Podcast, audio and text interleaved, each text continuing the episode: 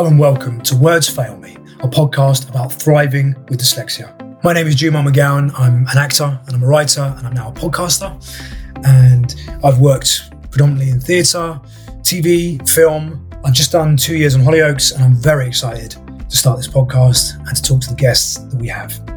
This podcast is to support the incredible work of the Dyslexia Foundation. Their mission is to unlock the full potential of children and adults with dyslexia so that they can succeed and contribute fully to society. Now, they do incredible work. They test any adult off the street and teach them to read for free. Everything is free at the point of use. So, my guest today is the record breaking captain of Harlequins, Chris Robshaw. As an England captain, he is the all time leader in the professional era with 43 caps for England. Chris spent 15 years with Harlequins, and since we recorded the pod, he signed with San Diego Legion in America. I really enjoyed chatting with Chris. He's a very articulate, very down to earth, very humble dude with a very interesting relationship to his dyslexia. What fascinated me about talking to Chris is that he's an athlete. Predominantly, you'll find lots of people with dyslexia are very creative minded, uh, and to have a sportsman uh, with an incredibly illustrious career like Chris, the perspective he can bring to having dyslexia, I think it'd be really empowering to young people to hear the struggles that he had and the skills he had to develop in order to get through school and to really become the successful athlete that he, he became. Speaking to Chris was wonderful. He's so easy to talk to. He's a very engaging person. He's a great communicator. That's that's always been something all of his coaches have all said about him is that he is a great communicator and you can hear it for yourself. Chris talks a lot in this episode about not fearing failure and how much putting yourself out there and even if you are going to fall flat on your face, giving it a go is so important. And he has a really um, beautiful message for people struggling with dyslexia at the end of our conversation which I really, really liked. So we recorded this pod at the height of lockdown. Since then, obviously, things have slowly started to get back to normal. But just for context, because we do talk about uh, lockdown life a little bit at the start of the pod. So here it is, guys. I really hope you enjoy it as much as I enjoyed talking to Chris. This is my talk with Chris Robshaw. Chris, thank you so much for agreeing to um, to come and speak to me today. Uh, welcome. Talk me through what's going on. How's life in this crazy, crazy time? Yeah, pleasure to join you. Um, you know what? It's, it's been okay. I'm, I'm, lucky. I don't have, I don't have many kind of old relatives, no pregnant misses, all this type of thing. Yeah. So again, it's, it's allowed me to to take stock and do a little bit of training at home. Of course, it's it's terrible. You see, you see the impact it's having on people's health, the country, the economy, all that stuff. But from a personal point of view, it's allowed me just to almost slow down a little bit. Um, like I said, train at home, yeah, and just relax a bit more. I think that was that was the initial bit. I think now I'm pretty bored and pretty restless, and and can't wait to get going again. but no, it's from a from a personal point of view, it's it's not been too bad. Yeah, I mean, I should imagine for you, life is pretty hectic. You know, when you when you're in season, it's all it all must be go go go go go, and it's it's been that way for for years. Yeah, very much. Exactly why the, the initial bit was was kind of allowed me to switch off because, like you said, you're playing week to week. Your body's always sore. You're a bit banged up. You're yeah. going from meetings to training to dinners, whatever it be. And when you get home, I'm always one of those people who likes to be on the move, likes to do things. And this forced me actually just to sit still and take stock, which again for for years I've I've not really done. Yeah. I've read more books than I've read in over the last five years. it's allowed me just to have some good time at home, like everyone else, trying to do a bit of DIY barbecues a lot, and just yeah, trying to make the most of a of a bad situation. Yeah. So, what have you been reading? Out of curiosity. Uh, more autobiographies. I, I, tend to quite enjoy them. We've got a, a, coach called Sean Long, who's a bit of a, a wild man from the rugby league side. So I read his just to get a bit of dirt on him, which he provided quite willingly in that book. Uh, that was entertaining. yeah, and I've read a kind of various other autobiographies, but yeah, all all all quite good natured and all kind of things which I try and learn from. I think if you can take kind of one or two things from from certain books and try put it into your game and try influence it. I'm trying to read Steven Gerrard's book at the moment um, and seeing what you can learn from a legend like that. Oh yeah. So what was your journey like to learning to read? Yeah, look for for me as a, as a kid and as a, a, a, young lad, I was I was very very dyslexic. I was confused. I was frustrated. Um, all these things kind of going on. I remember one of my biggest fears as a kid was when you would all be reading a book and then you would have to stand up and read a sentence, and then it'll go to next person, next person. Oh. And I used to dread this when this was coming around. The worst. And I, I think to, from that moment there to where now, in terms of talking in meetings, to speaking at dinners in front of a thousand people, I, I recently, or about a couple of years ago, I actually did a reading, and I was in between Dawn French and Olivia Colman. Wow.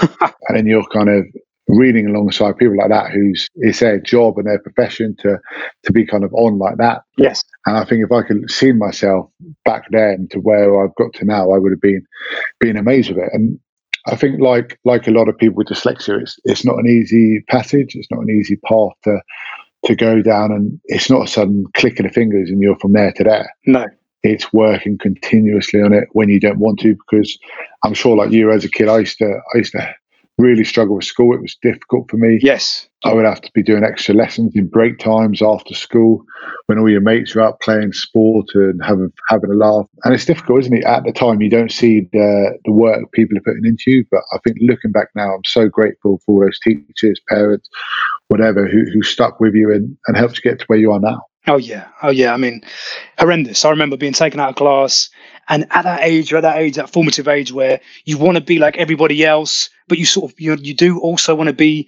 an individual, and to have that time taken out and to feel. I mean, personally, I felt a degree of shame because it was because I was I knew I was behind. You know, I knew I was behind in maths. I knew I was behind in in my reading, and it's I, even at that time I was I think at that age I was eight. I uh, I wasn't computing because I was like, I can understand. I'm intelligent. It's not that I'm stupid, you know. So why is it I'm being taken out of class? So I completely empathized with that.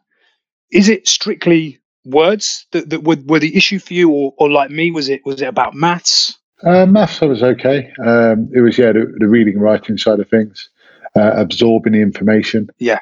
And again, it was that you had to work that bit harder than, than most other people and actually really, really try and focus as best you can. And, and it was, like I said, a tough time. And luckily, I haven't had to go back to the classroom too much in, in my kind of career. Yeah. But there are, there are still things which even now I get kind of conscious about in terms of I'm happy to present and all that stuff. But in terms of writing on the whiteboard, I don't want to write potentially in case I get words wrong. And you always have that little bit of not fear, but kind of, oh, I'm still not quite where I want to be, and I still have some work to do. Yeah, totally, totally. So, what was it like when, when you discovered that you had an aptitude, that you had a, this talent, this gift for for rugby? Was that a, a relief because you were like, oh, well, if I can do this, then I don't have to rely on my, you know, my words or, or maths or what have you. Yeah, a little bit for, for me, sport, not not just rugby. I was I played quite a number of sports as a youngster, and then as I got a bit older, I kind of filtered more into rugby, got a bit bigger, all that kind of stuff. Yeah. But for me, sport gave me confidence. It was made from the classroom, mm. but in saying that, it gave me that that confidence to go back in there and and try new things and and challenge. And, and I, whenever I speak to people with dyslexia, it's finding whatever that is that gives you that happiness, that escape, yes, that confidence to think you know what, I can give it in there we go. I'm willing to go and do it because you need that support. You need that happiness as well. You do absolutely, you do. And full disclosure, I um I went to school with uh, with Chris's um, wife Camilla, yep. and um, I found that thing acting for me. And we were doing. I remember we were doing a play in year seven. Um, we were doing Twelfth Night, and from that moment, I realised it's all I wanted to do with my life. And having that passion and having something that you know, I knew I was exceptional at. I knew I was arguably one of the best in in my class, and that really gave me, that really inspired me to to keep going, to push through, because I had something that I needed to be better at, words in particular, with. But surely, surely that's a massively challenging thing, kind of learning lines and remembering that. Or does that go in easy for you? Because for me, that would be a, a big struggle. That would be tough. Yeah, I mean, it's it's a muscle at the end of the day. And I found, yes, there, there was a period when, when that was tough. But when I got to drama school and you, the stakes were so high, you know, you had to get that text down for that duologue or that scene or whatever it was. And by the end of it, it was, it was such a supple muscle. You know, I could, I could learn a piece of text, like a page long piece of dialogue easy in about an hour, 45 minutes. And that was just because of, that was just repetition. But I, I think, and I don't know if, if you feel the same way. Feeling like an underdog actually really helped me because I, I knew I was like, I'm gonna have to work harder than everybody else here to get this to get this learned or to be as good as I can be. and that means you you put in more work. Was that something that, that you had that you took into into rugby? Yeah, I, th- I think so. I think with with being an underdog, we we all kind of like it, and it's potentially a bit easier at times. It takes a bit of pressure off you. Yeah. Uh, whether that's kind of in the sporting world or any, any other thing, it doesn't. It's a it's a different type of pressure, and it allows you to go out there with without the fear factor, which can be daunting. It can give people anxiety. It can give people proper struggles. Um, and it's trying to find that balance, isn't it? Yeah, totally. Being relaxed in anything is obviously is is huge and, and really conducive to you doing your best. So conversely, how do you feel like dyslexia has helped you? How do I feel dyslexia has helped me? Um, I, I, feel it's it's given me a, a, better way of understanding things when people don't necessarily grasp things straight away. Yes, because you get a lot of kind of coaches who will continue to say the same message over and over again, just a little bit louder until you get it. Yeah. And that, that's not the, the right way for a lot of people. And I'm not sure in your profession, but in, in kind of in sport, there's a number of guys who will learn in the in the meeting rooms when we talk through plays, but then there'll be the other half of the guys who actually have to go through the move. They can see their position on a thing, on a, a whiteboard or a PowerPoint, whatever like that. But until they've actually jogged through it and actually had that kind of physical repetition of it, it's it's a struggle for them to get in. So we we're lucky we have some good coaches that kind of test themselves and use different methods to get people's attentions. We we do little things like priming the brain before meetings. It's a it's a bit of fun. It's a bit of a get everyone kind of active and and ready for the day. Where we'll just have a quick quick fire quiz or we'll play, you know, where's Wally on the whiteboard with the team who we're playing with some of their faces on, and, and little things like this, just to sharpen the mind and just get your attention straight away. Yeah, I love that. I love all that. I love that. You know, we are recognizing now there are many different forms of intelligence. Uh, and it's all about if, if you're to bring a team together of, of people, whether it's you know a rugby team or whether it's a cast. In in in my experience, everyone is different, and the the best directors or I would assume coaches are those who can recognize all the disparate uh, talents that everyone has and the way they learn and process information and then bringing them together. Is that is that something that you feel like that you want to get into when when when all this is over? Because this is your last season sadly. Yeah um, could be could be your last season. it, it could be. Um, yeah look, I'm, I'm not 100% sure in terms of that kind of coaching role. I think to I think in terms of captaincy leadership in that dyslexia thing, it gives you that empathy for people. Yes. And I think empathy is a massive thing in understanding people and how do you get the best out of it. Yeah, there's some people who you do need to give a, a good telling off, probably more than not. and there's other people who might not be getting it, who you need to just put an arm around and think, how can we help this person? Yeah. So it is. There's there's been people on both sides of that who I've had to deal with, and and likewise. And how do you get the best out of them? In terms of will I coach? I'm not sure like I said, I think to be a good coach, you've got to really love that and you've got to be willing to do it every day, time and time again. And I'm sure I will do elements of coaching. Yeah. But I'm not sure if that will be my uh, full time profession. Because look, we, we we enjoy our careers. We have a, a great career, but it's only the start, and you get to about this age a little bit later on, and you have to go find that second career, uh, whatever that would be. Traditionally, back in the day, a lot of Harlequins players where I am would go into the city, all that kind of stuff. And it's now we actually have someone whose role is to help guys get jobs in the future and help guys off the field. It's nothing to do with rugby. That's great. But if it's a younger guy doing a university degree to an older guy doing a bit of work experience or connecting them with a field he wants to go in, um, it's brilliant that clubs are caring about that side of it. Because I've been lucky, I've gone to a, a good age, but there are some guys who, we're the guy who left or retired about 24 recently. Oof, that's rough. So all of a sudden, then there's a lot of guys at different stages of their life, different kind of levels. So you need to try and help everyone as best as possible. Do you feel like um, the difficulty you had as a dyslexic when you were younger did that increase your ability to empathize with other people? Yeah, I think it did and I think look, I was I was in a wave where there was, uh, and and in sport, as you could probably imagine, there, there's a number of people who, who do suffer with dyslexia. Oh yeah, and knowing almost you've been through that path together, you, you know and, and share kind of similar similar things which work, similar things which they don't like to do or do like to do. And again, it's, it's just having that empathy with them and that understanding of them. And I think you look at teams when you've done well and, and whatever else, there's a, there's a real unity between it, no matter if people have dyslexia or not. Oh, yeah it's that kind of full full understanding of how how do we move this place forward and and getting everyone to buy into it. Yes. And I think for everyone to buy into it, you all need to understand what you're trying to buy into. Yeah.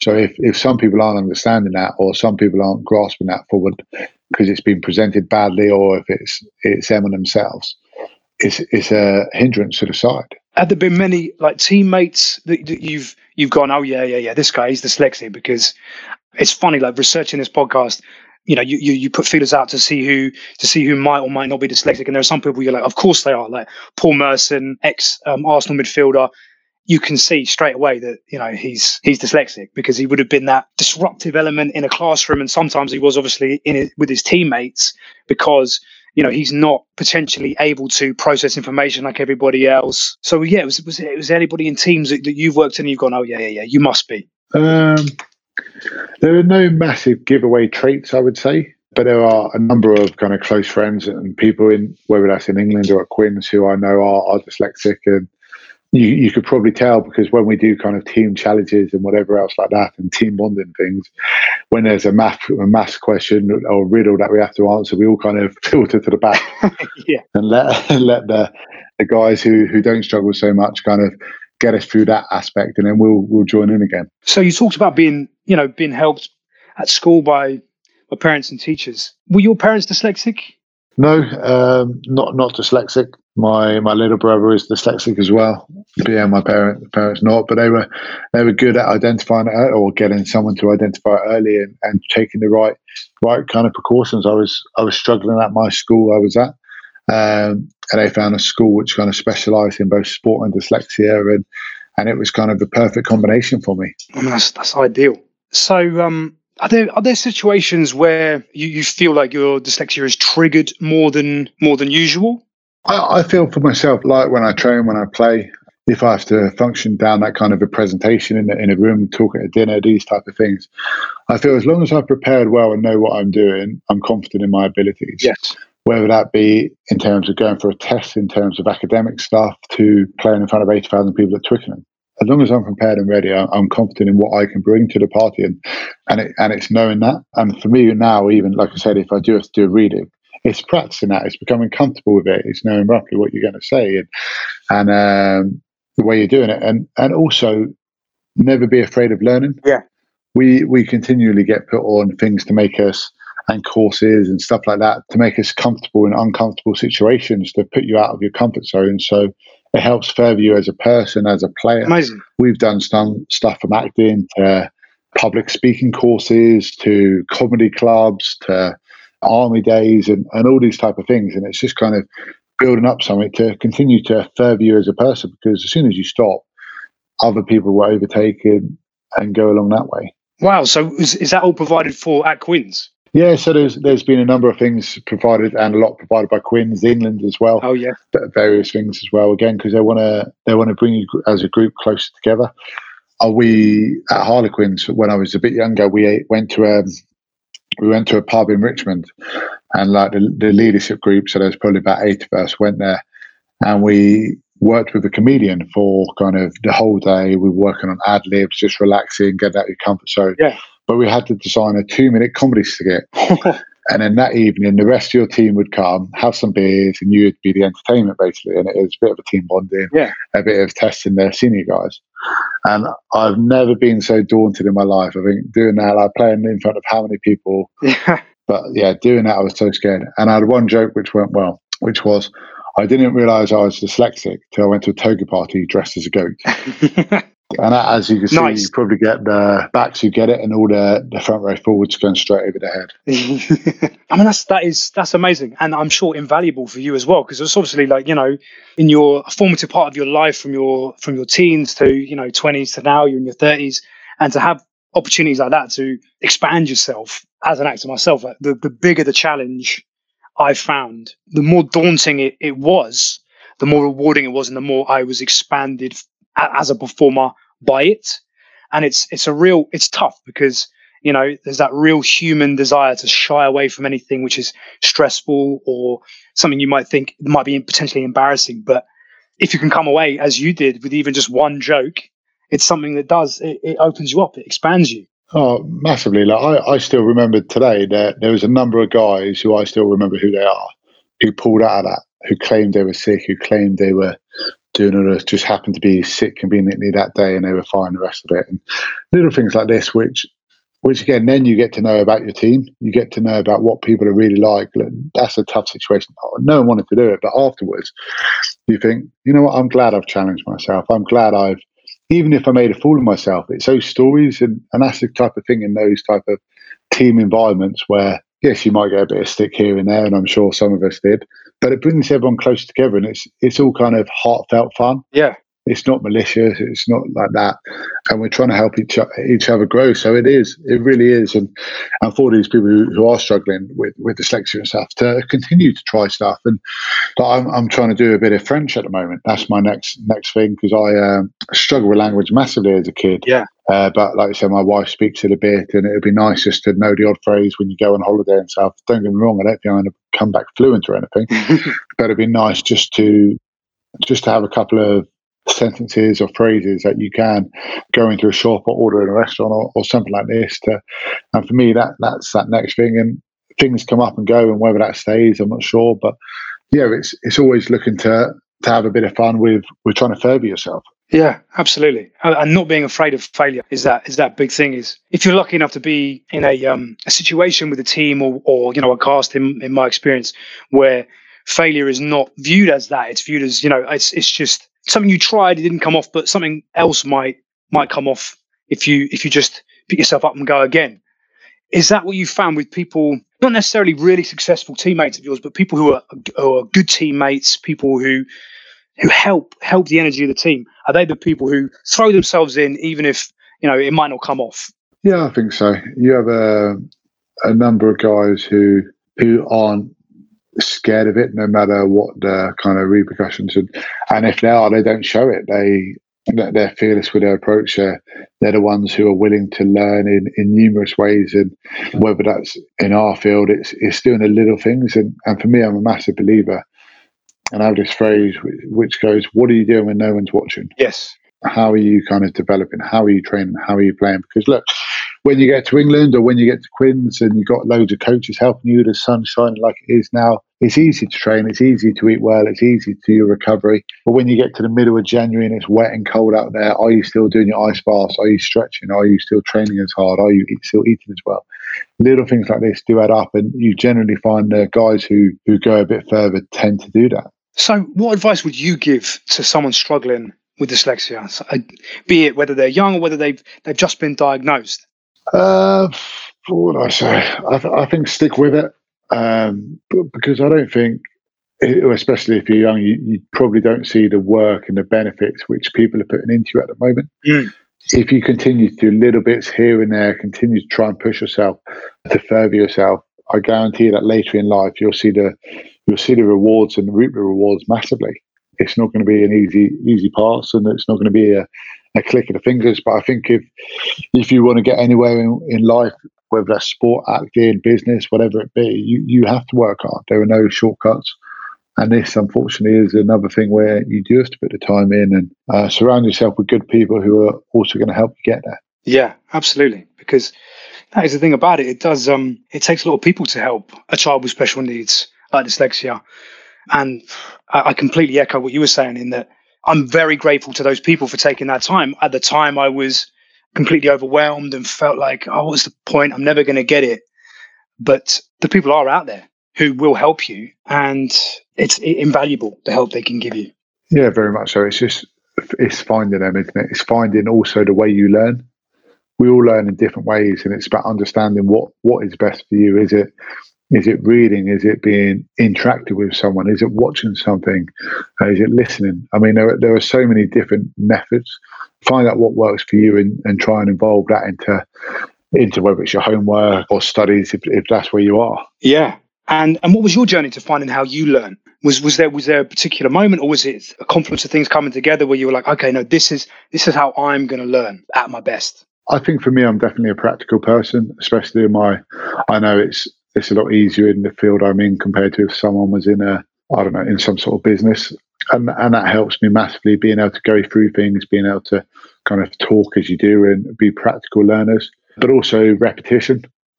Repetition of whether it is talking, whether it is going through drills. Yeah, I'm the same. Uh, and practice. And I, I mean, even the, even the night before games, I like to go over kind of the moves in my head. I like to be confident in it, know exactly what's to do. It's just about having that kind of key reminder every now and then. I'm completely the same way. Repetition is my friend, absolutely. Working over things, giving myself the confidence in just in in going over things. How do you prep yourself for a game? Is it the same? Is it repetition um, that makes you feel relaxed? Yeah, it is. Um, it's it's knowing you've done the work, knowing you've had a good hit out in the body. I think you get unsure when you haven't trained a week and then you might only do one training because you've got a, a bit of a knock or something. So again, it's making sure the body is used to it, it's up to the speed, and then it's confident in your ability. You've been doing this for a long time. You've been on big stages. You you've done it week to week for a, a number of years. Yeah, and it's kind of just getting back out there again. It's always it's always a bit unsure that kind of first or second game when you're just when you've been off for the whole summer and then you're back into it. And I'm sure now when we go back into it, if we do go back into it, it'll be a bit of a surreal feeling. But as soon as you get that kind of first hit or tackle or carry or whatever it is, you're you're straight into it again, and it's just kind of that muscle memory comes back. I'm sure it will. I mean, as a sports fan myself, I'm gagging for it to come back. I'm an Arsenal fan like yourself. But you know, God knows when that's going to get back into um, into the way it was. But uh, is there any talk about rugby being played behind closed doors, as, as they're talking about in the Premiership here? Yeah, look, that's that's what they want to try and get to. Yeah. Of course, we have, um, and they're looking to hopefully try and get us back into some sort of socially distanced training in the next week or two, in kind of small groups where you're kind of spread across the pitch, doing a bit of running, uh, doing weights potentially. So they're working on those possibilities. But of course, we are a very kind of contact sport, and you look at like a scrum or a maul or something like that, you potentially got kind of 14 to 18 guys in a scrum and stuff and in a maul going and wrestling, sweaty, all that kind of stuff. So yeah, there's there's definitely, I'm sure, a couple of hurdles we've got to jump and we've got to make sure are, are safe for all the guys before we before we go back into it. So look, I think clubs are hopeful. I think obviously they, they want to get something going at some point, but we need to know it's safe and the responsible thing to do. Yeah, you know, I'm, I'm really hopeful that you're back at it, mate. Yeah, look, it, it will be at some point. It's just seeing when. Chris, you've been you've been wonderful. It's been so great to talk to you. Brilliant, absolutely brilliant. No, absolute pleasure. You have been listening to Words Fail Me, a podcast about thriving with dyslexia with me, Juma McGowan. My guest was rugby player Chris Robshaw. There are more conversations in this series. Just search Words Fail Me, a podcast about thriving with dyslexia, and subscribe wherever you find podcasts. And if you want to support the charity or access its services, go to dyslexia-help.org.